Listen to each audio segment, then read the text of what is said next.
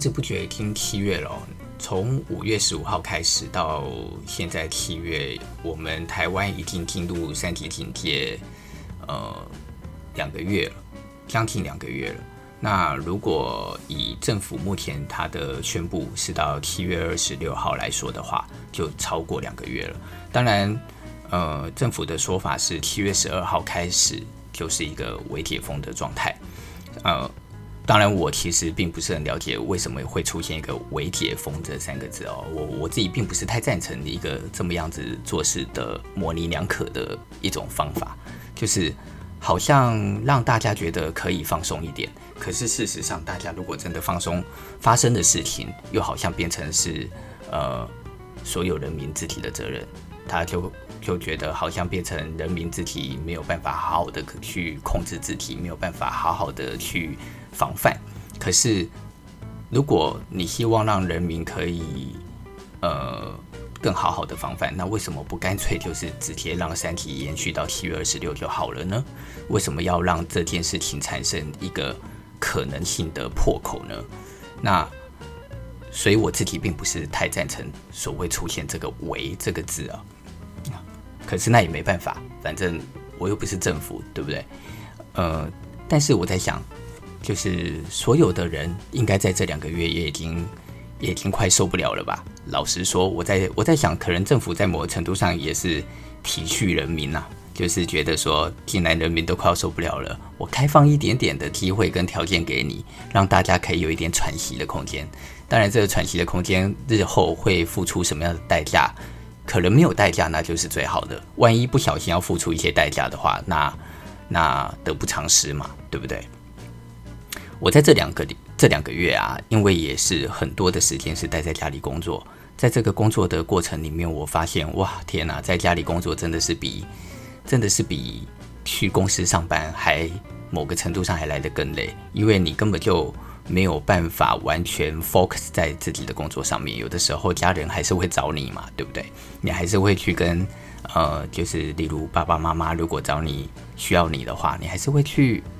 去帮忙啊。那再来就是你有很多的资料，很多的资讯，其实因为在公司的硬碟里面，你要去抓取、储存，各方面都非常的方便。以前呢，你从办公室走出来找另外一个同事，问同事事情，把他叫到会议室里，我们一起讨论一下事情，很快事情就可以解决了。可是现在，为了任何的一丁点的小事，你都要变成线上的会议，用电话沟通。然后线上会议、电话沟通呢，看图有的时候又没办法很清楚，因为两个人讲话，你又没有办法，我手指图的哪个地方，对方就看到，所以以至于在沟通上就产生很多的重复性以及落差性。这样子，我就觉得哇，天哪！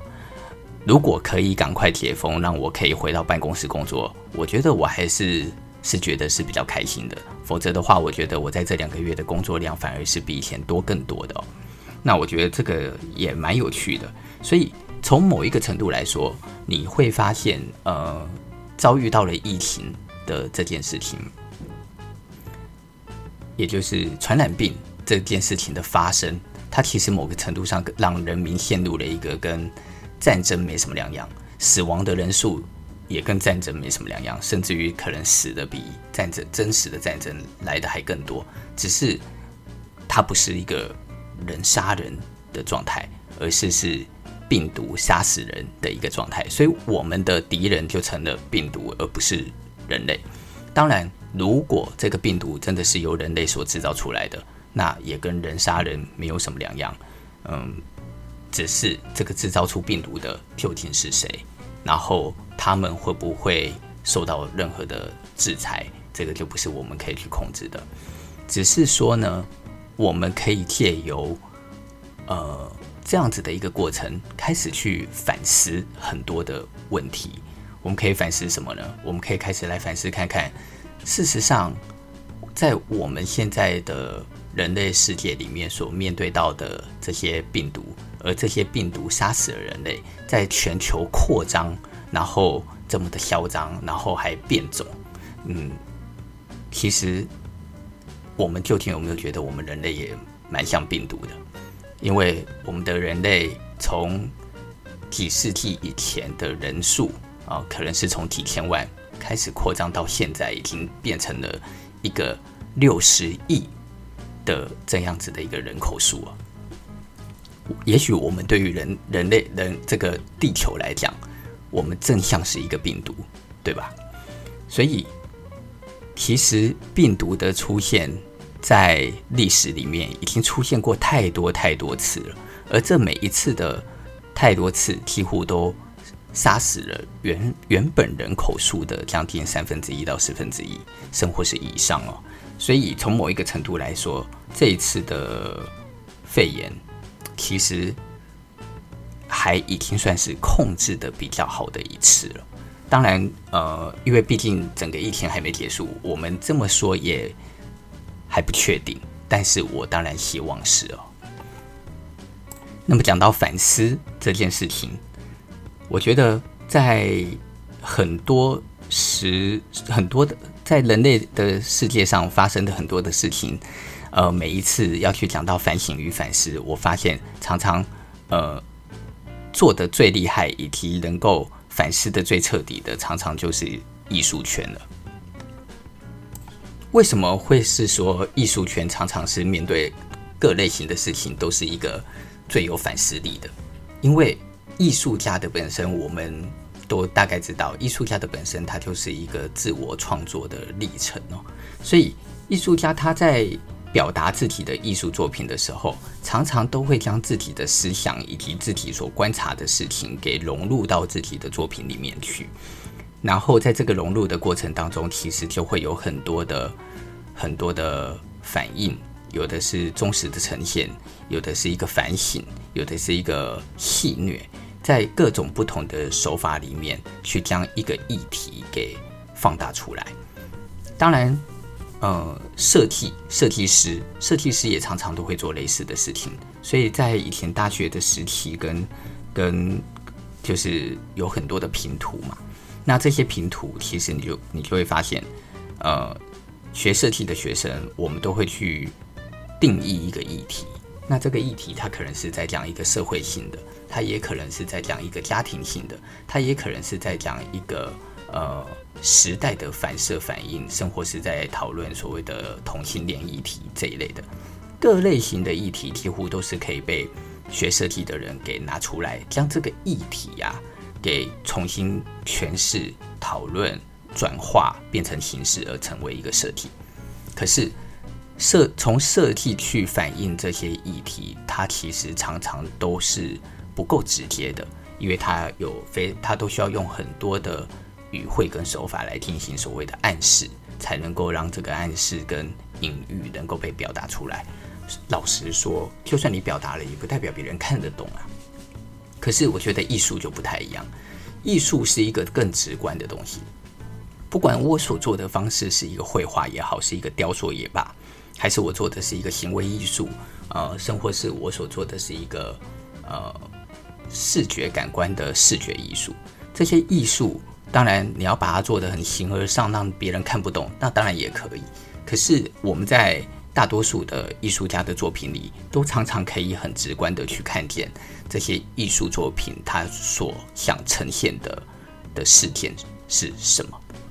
那么最近就有一个很有趣的线上展览，这个线上展览是什么呢？这个线上展览，它它的整个展览的主题叫做在瘟疫的天空下。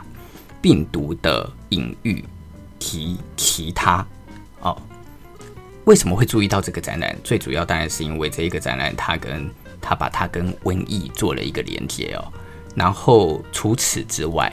它除了跟瘟疫做连接之外，它又让这个展览真实的变成了成了一个真实的线上展览。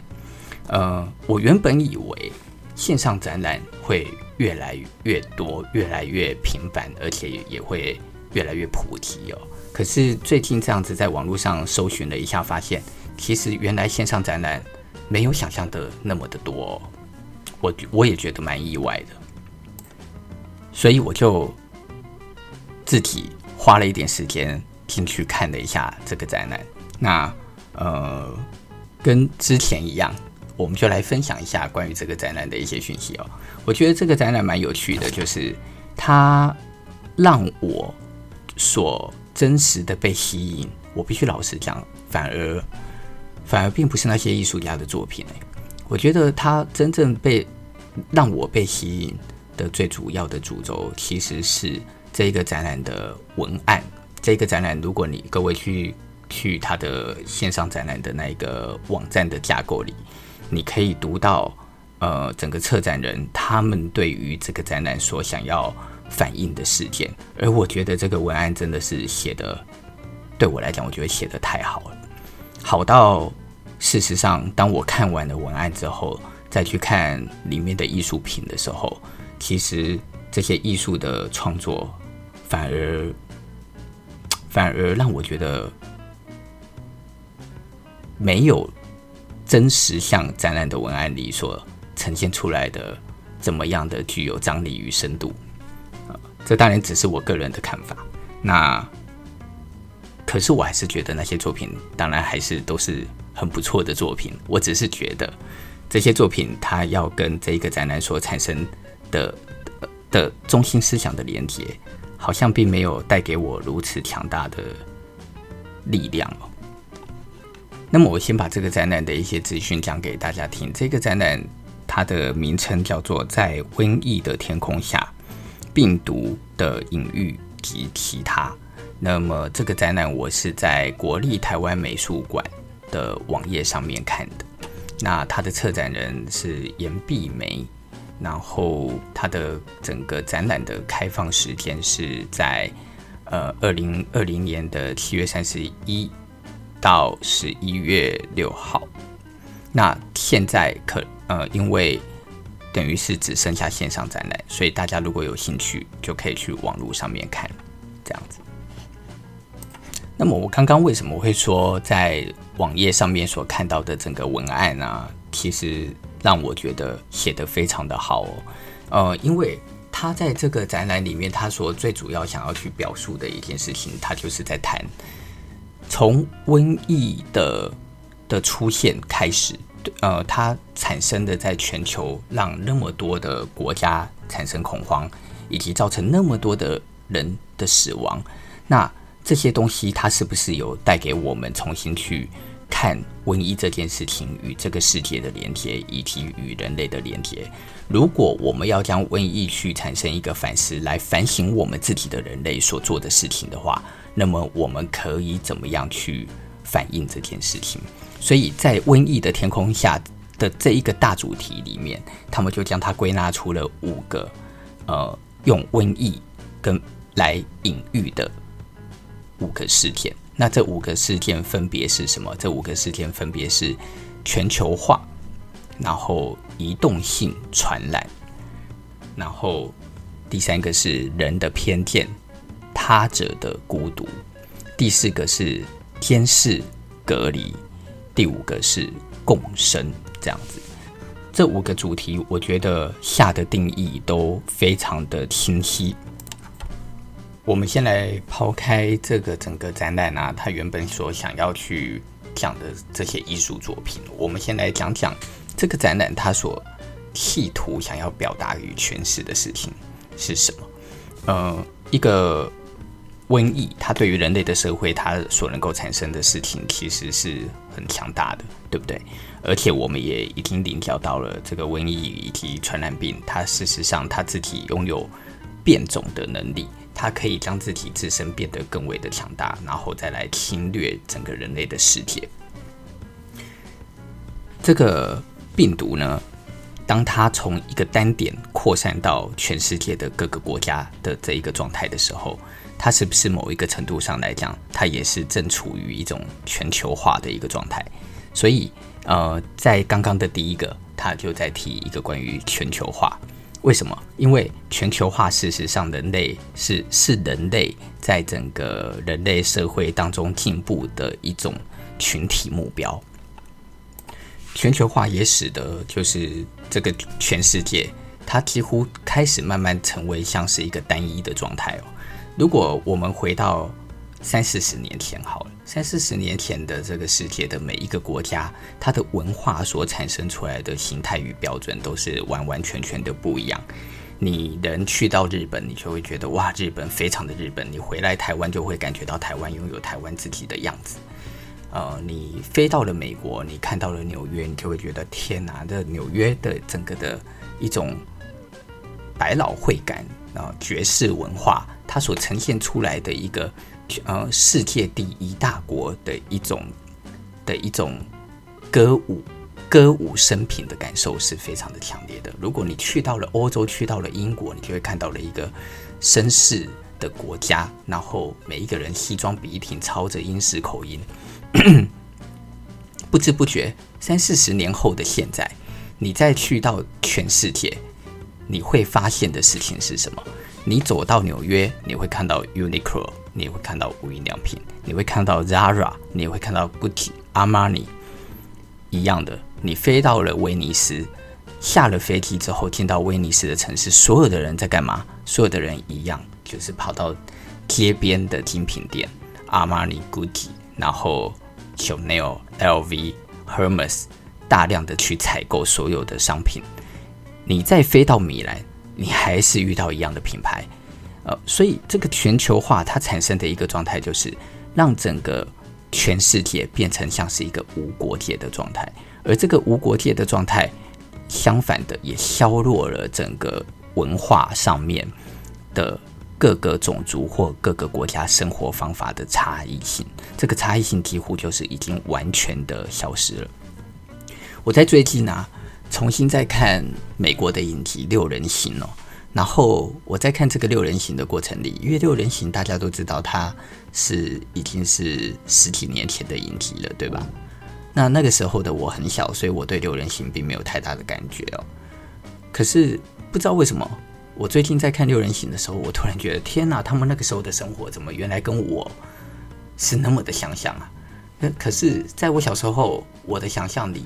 一个美国年轻人他们的生活怎么可能会跟我们一样？在我小时候所看到的美国影集里面的人，他们的生活的方法跟台湾人是完全截然不同的。可是曾几何时的现在，当你去看美国的影集，当你去看英国的影集，看到这些影集里面的人物在影集里面生活的方法、吃的东西、穿的衣服，你会发现已经跟我们完全没有任何的不一样了。甚至于连拍照时会摆的动作啊、会有的表情、吃的食物，你都觉得完全没有任何一丁点的差异性。这是一个对我来讲，这是一个很恐怖的事情哦。所以在这种那么在这一种全世界的样貌全部都长成一样的时候，说实在的，某一个程度上，文化这件事情吸引人的特质就慢慢消失了。所以，为什么同时在全球化的状态里面，所有的人也要开始的不停的去反映以及告诉所有的人说，要来保护文化跟跟跟去延续文化？利用这个延续文化的方法，来让每一个国家能够保留住每一个国家自己本善本来就可以拥有的一些特别的特质哦。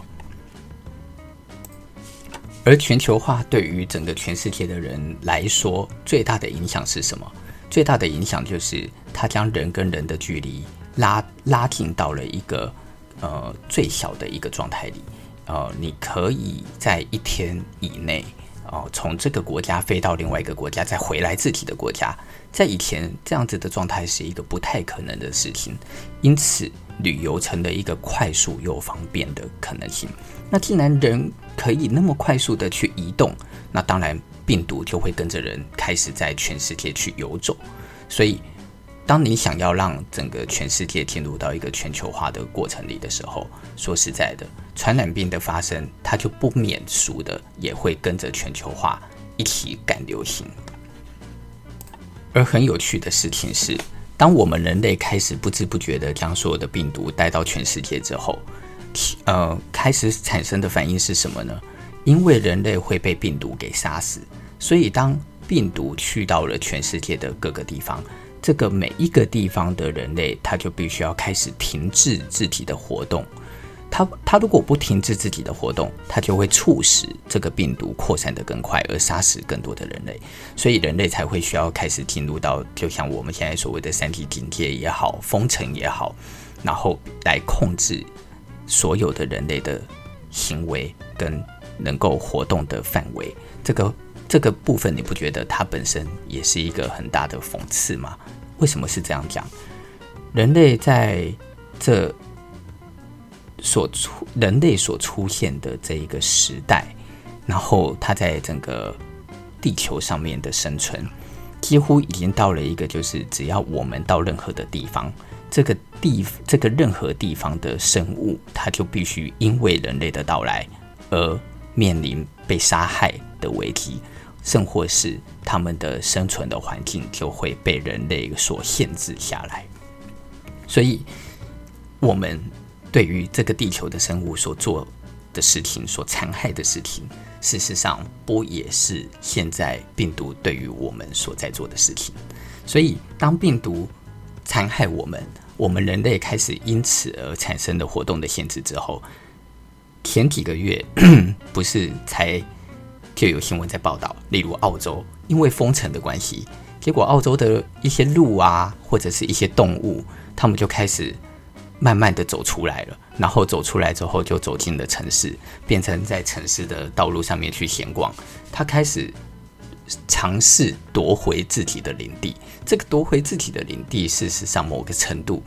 也就是因为人类的活动被限制了，所以动物才能够有机会回到它本来应该可以属于它的土地，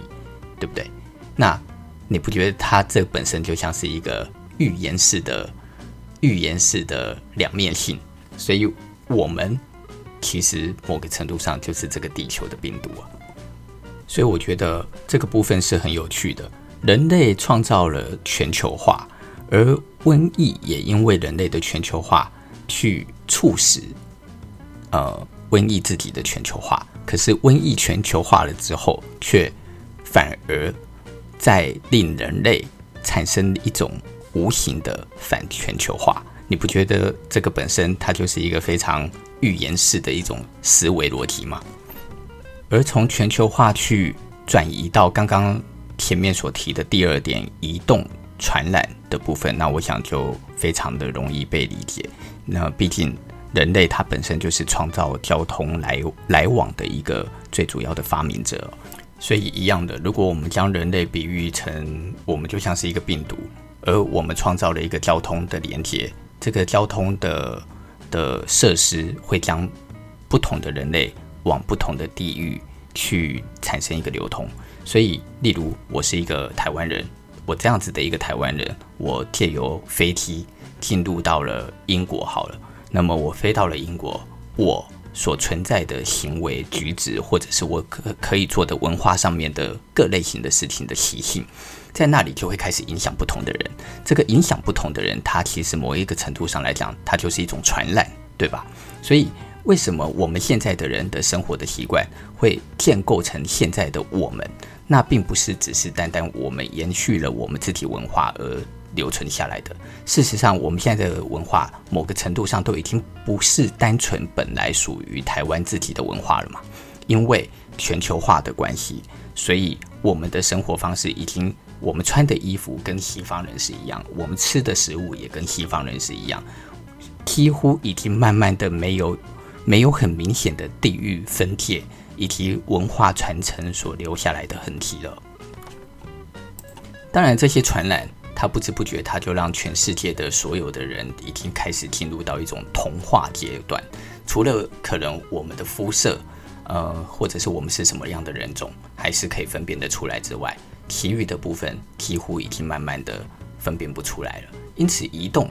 跟传染的这个部分，我觉得它其实是一个连接着全球化部分的的一个附属的部分啊。当然，在这个展览里面，呃，策展人他们将这个部分给拉出来，因为可能可以借由一些画作来传递一种移动性的视觉关系。这个等一下我们从作品可以稍微再提一下。那么第三个部分。我想是一个很重要的部分，也就是，呃，传染病的发生会产生整个社会上出现非常多的偏见以及孤独。那我想，所谓的偏见，一一个部分，第一个部分，当然就是最简单的，就是所谓政治的偏见。呃，在整个疫情的爆发之后，在全世界的各个国家里，当政者所决定的策略以及方式，几乎好像没有任何一个国家，它是所谓的执政党跟在野党都会共同觉得认知是好的。反过来，永远都是执政党做什么，在野党就反对；在野党呃提什么，执政党也反对，就是永远都在一种对抗的状态。而在这种对抗状态，当然，如果我们今天是从政治利益或者是政治考量来讲，他们会产生对抗，这我们也不是第一天两天知道，他们对任何事都如此。只是让人觉得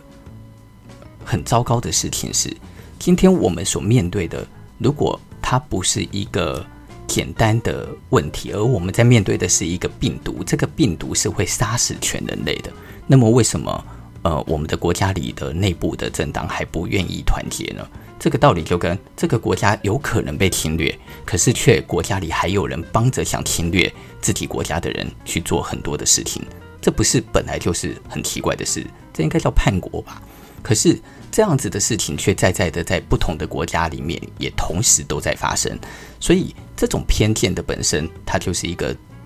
我们先讲的是从一个比较大的角度来看的，而。这种大的角度不谈，我们就来谈一般人的生活里，偏见是一而再、再而三的发生在我们生活的四周围。就举例，像是早期台北刚发发发生疫情的时候，这个疫情是由万华出来的，结果呢，万华人就被歧视了，所有的人就会说：“哎，万华来的人，我们这里不接待啊！你是万华的，我我们。”我们不跟你来往，然后我们先不要进万华，因为万华很毒。其实这都是偏见，不是吗？呃，有那一撮的的的人很不幸的染疫了，那他染了疫，难道他就应该被歧视吗？因为这个世界上不会有人真的希望自己染到染到疾病，可是他可能自己也不晓得自己什么时候在什么样的地点染到了疾病。我们当然会因为保护自己而觉得我们可能暂时不要去，或者是我们要用什么样子的方法来保护自己自身的安全。可是，我想，当我们对于别人产生是用一种偏见的方法来看待的时候，那么对于这些人都是不公平的。你有想过，换成是你自己，你自己可能并不晓得你会在哪个地方。呃，感染到疾病啊，有一天你回到家了，你突然发现你没有去万华哦，可是你回到家了，然后你就突然发现，哎，奇怪，我怎么感冒了？我怎么流鼻水了？我怎么咳嗽了？我怎么发烧了？你的心里是不是会因此而开始感觉到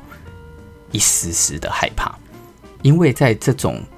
病毒的传播力以及媒介。你都无法去掌控的情况底下，你是不是会开始怀疑我会不会是那个确诊者？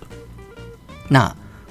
我不知道，我最近跟很多朋友都在聊这个问题哦，就是说，那当你开始怀疑你自己是确诊者的时候，你真的是有办法毅然决然的，就是好，我就自己隔绝十四天吗？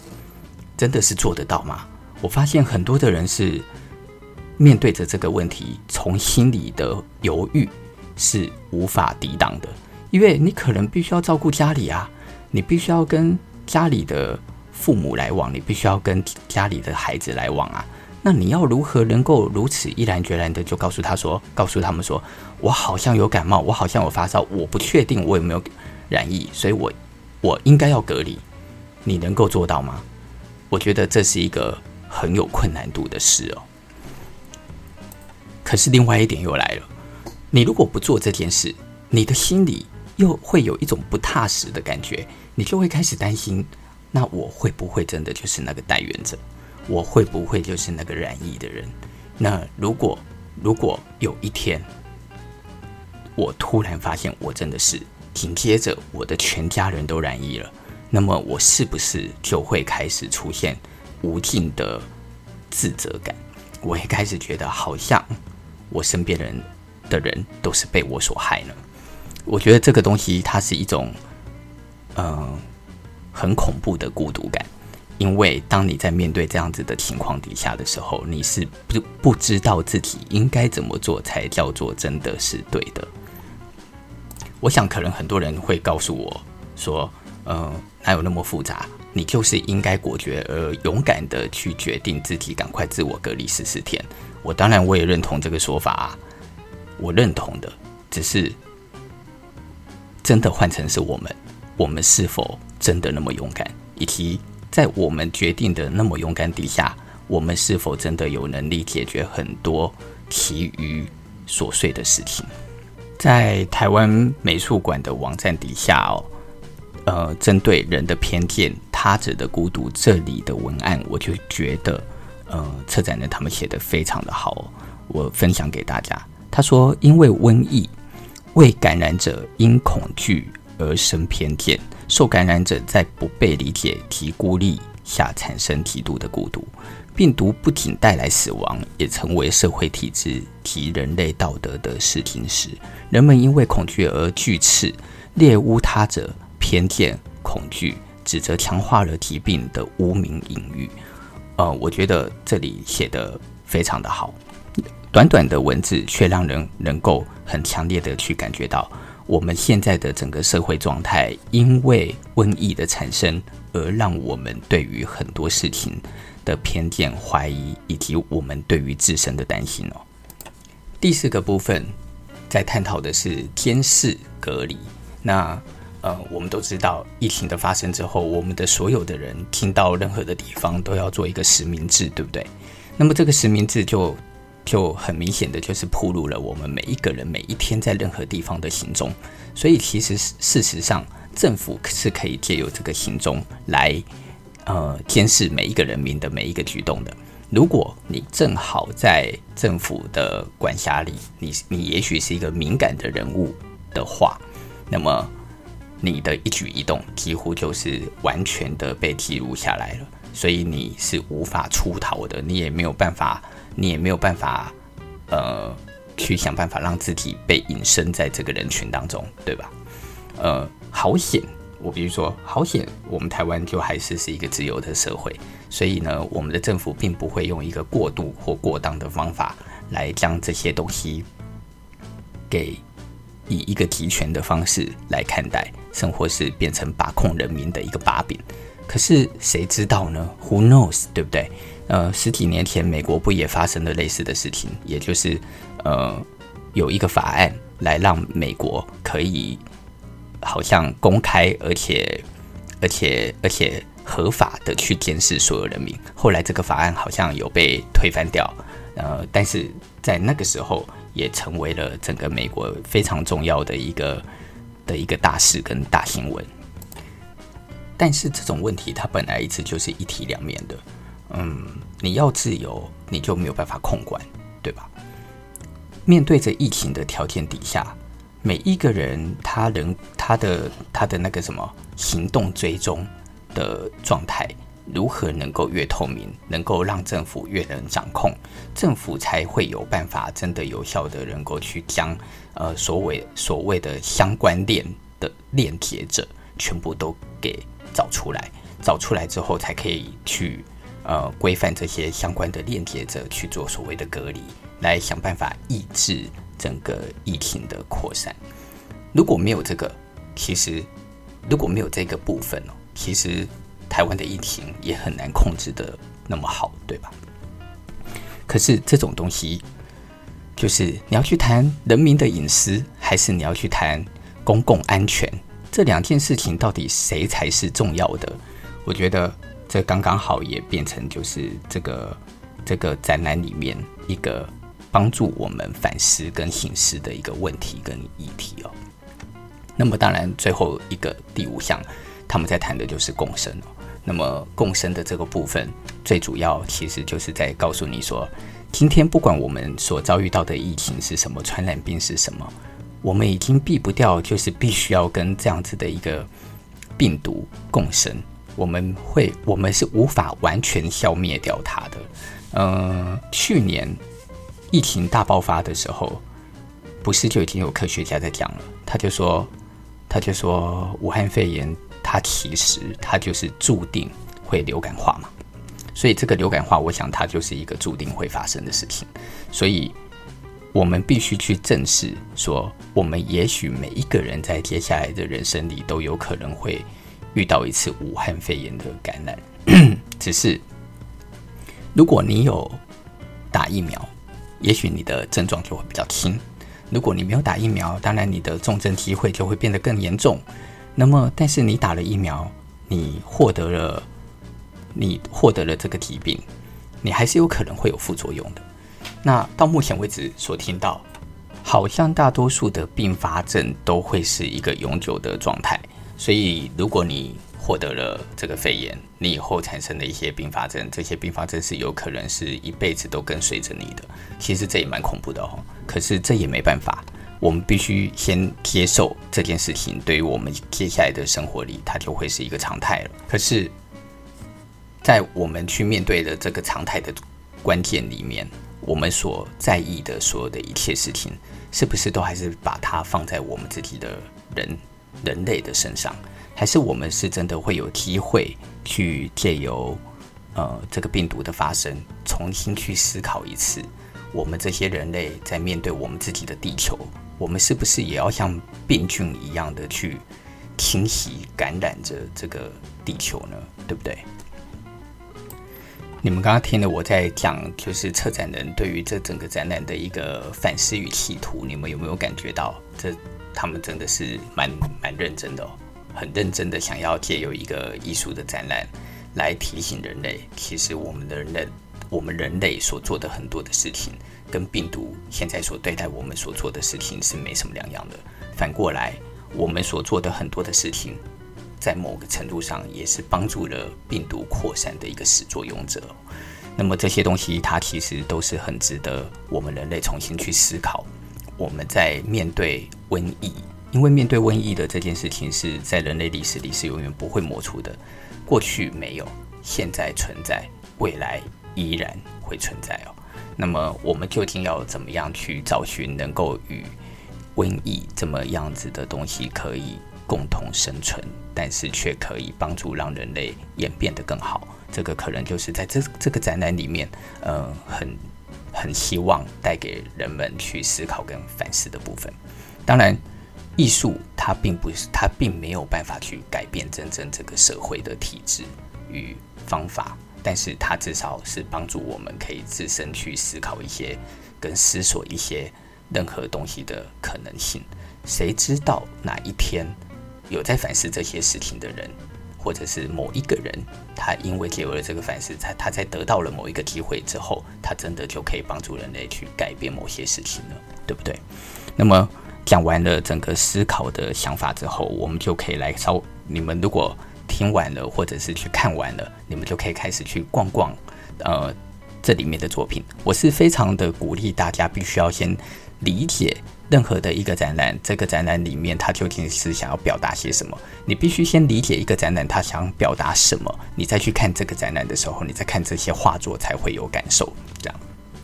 那么，虽然我在前面我说，我觉得这个展览里面的作品好像并没有文案所带给我那么的强烈的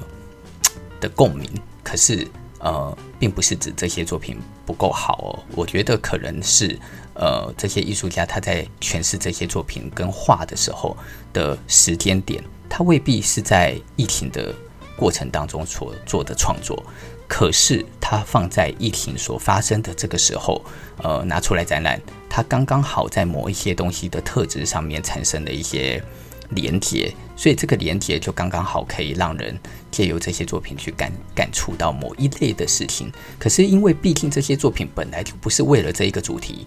而发生的嘛，所以我觉得他当然他就没有办法完全的 match 到整一整个思路上面的论述这样子。我觉得这是很正常的，所以大家希望大家也不要用过度严格的角度，而是好好的去欣赏。作品它所呈现出来的一个感受，那么我觉得整个网整个线上的展览的网页其实做得非常的不错。怎么说不错呢？呃，一个部分是就是他们将整个展览的地域的环境做成了一个三 D，然后这个三 D 呢，它就是让你可以，不管你是用呃电脑也好，用手机也好，你可以用点击的，你就可以在这个场馆里去游走，而且这个游走的画面是跟你在真实的展览里是一模一样的状态跟动线，所以你可以自由的在这个网页里去行动，然后你点击了那一幅画，你可以移动你的视角，你就可以看到那一幅画，甚至于你还可以再将它放大。可惜就是它的放大的条件只能放大到某一个程度，所以当你放到更大，那个画的画质的本身就会有一点点小小的模糊哦。我觉得这个部分是可能就是技术上本来就还。没办法，真的那么的那么的好。可是我必须说，已经算是对我来讲，我已经是我所看过，我觉得我觉得做得蛮好的了。所以可能是因为要去改善这个部分，所以他们呢还另外就是有将所有的作品呃放在网页的底下，让大家可以去看这些作品，把它放大看的图片。所以我觉得蛮好的，就是我可以只我可以不用去看那个三 D 的场馆。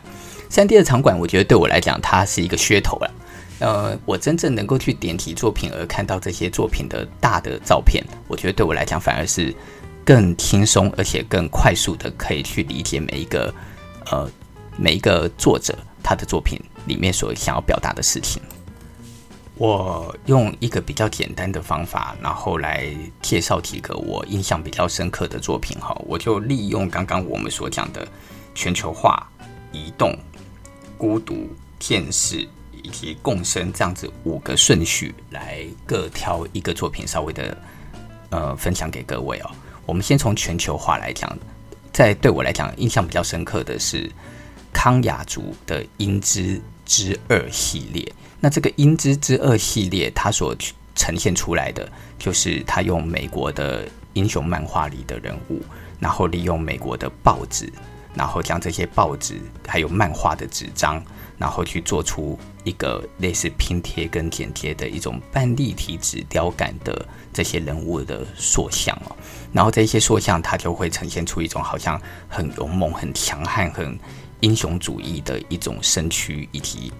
样貌。那利用这些材质的反衬，来使艺术家他能够去呈现出呃。一个性别还有社会的关系，然后想要去隐喻所谓全球化当中西方的权利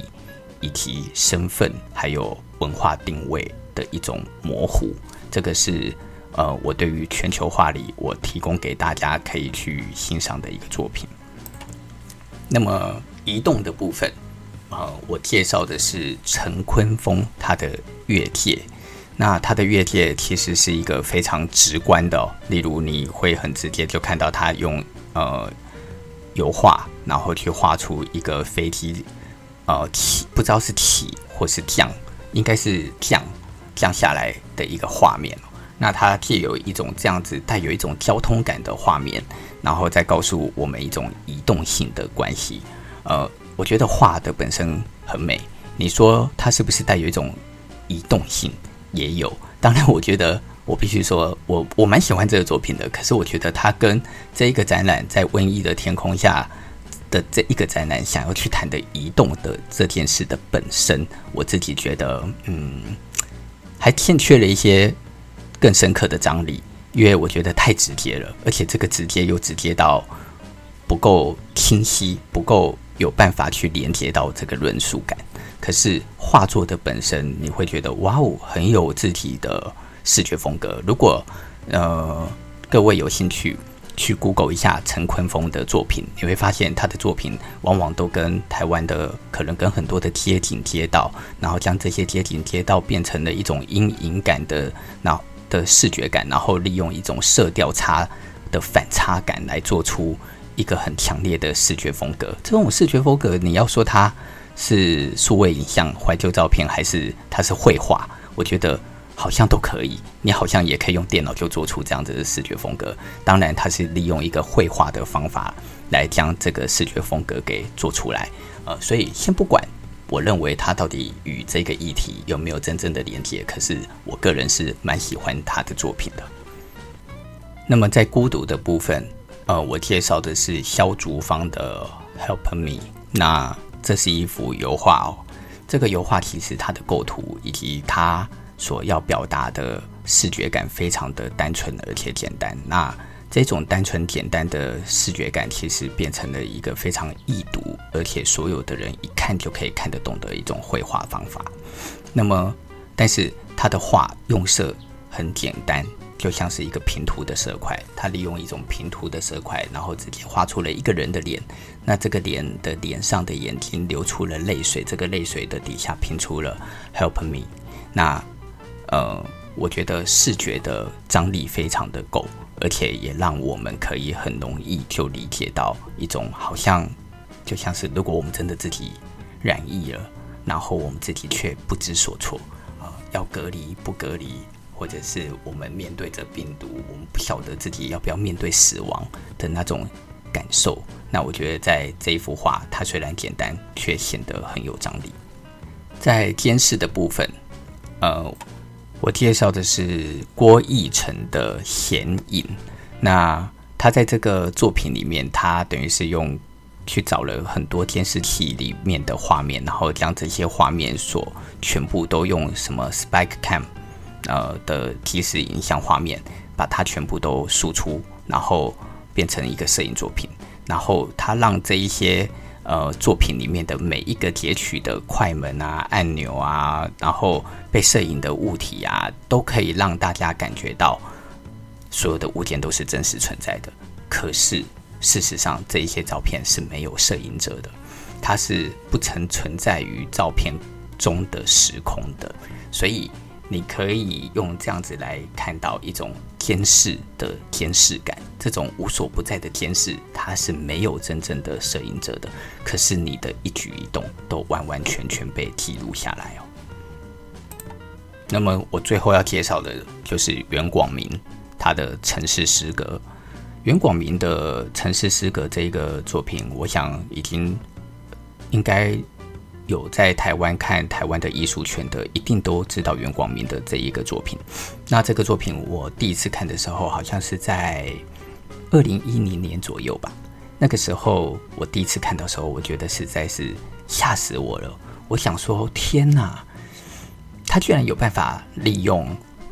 呃这种用照片修图的方法，慢慢的将整个城市的人都修光。然后你想想看，他要拍多少张一模一样的照片，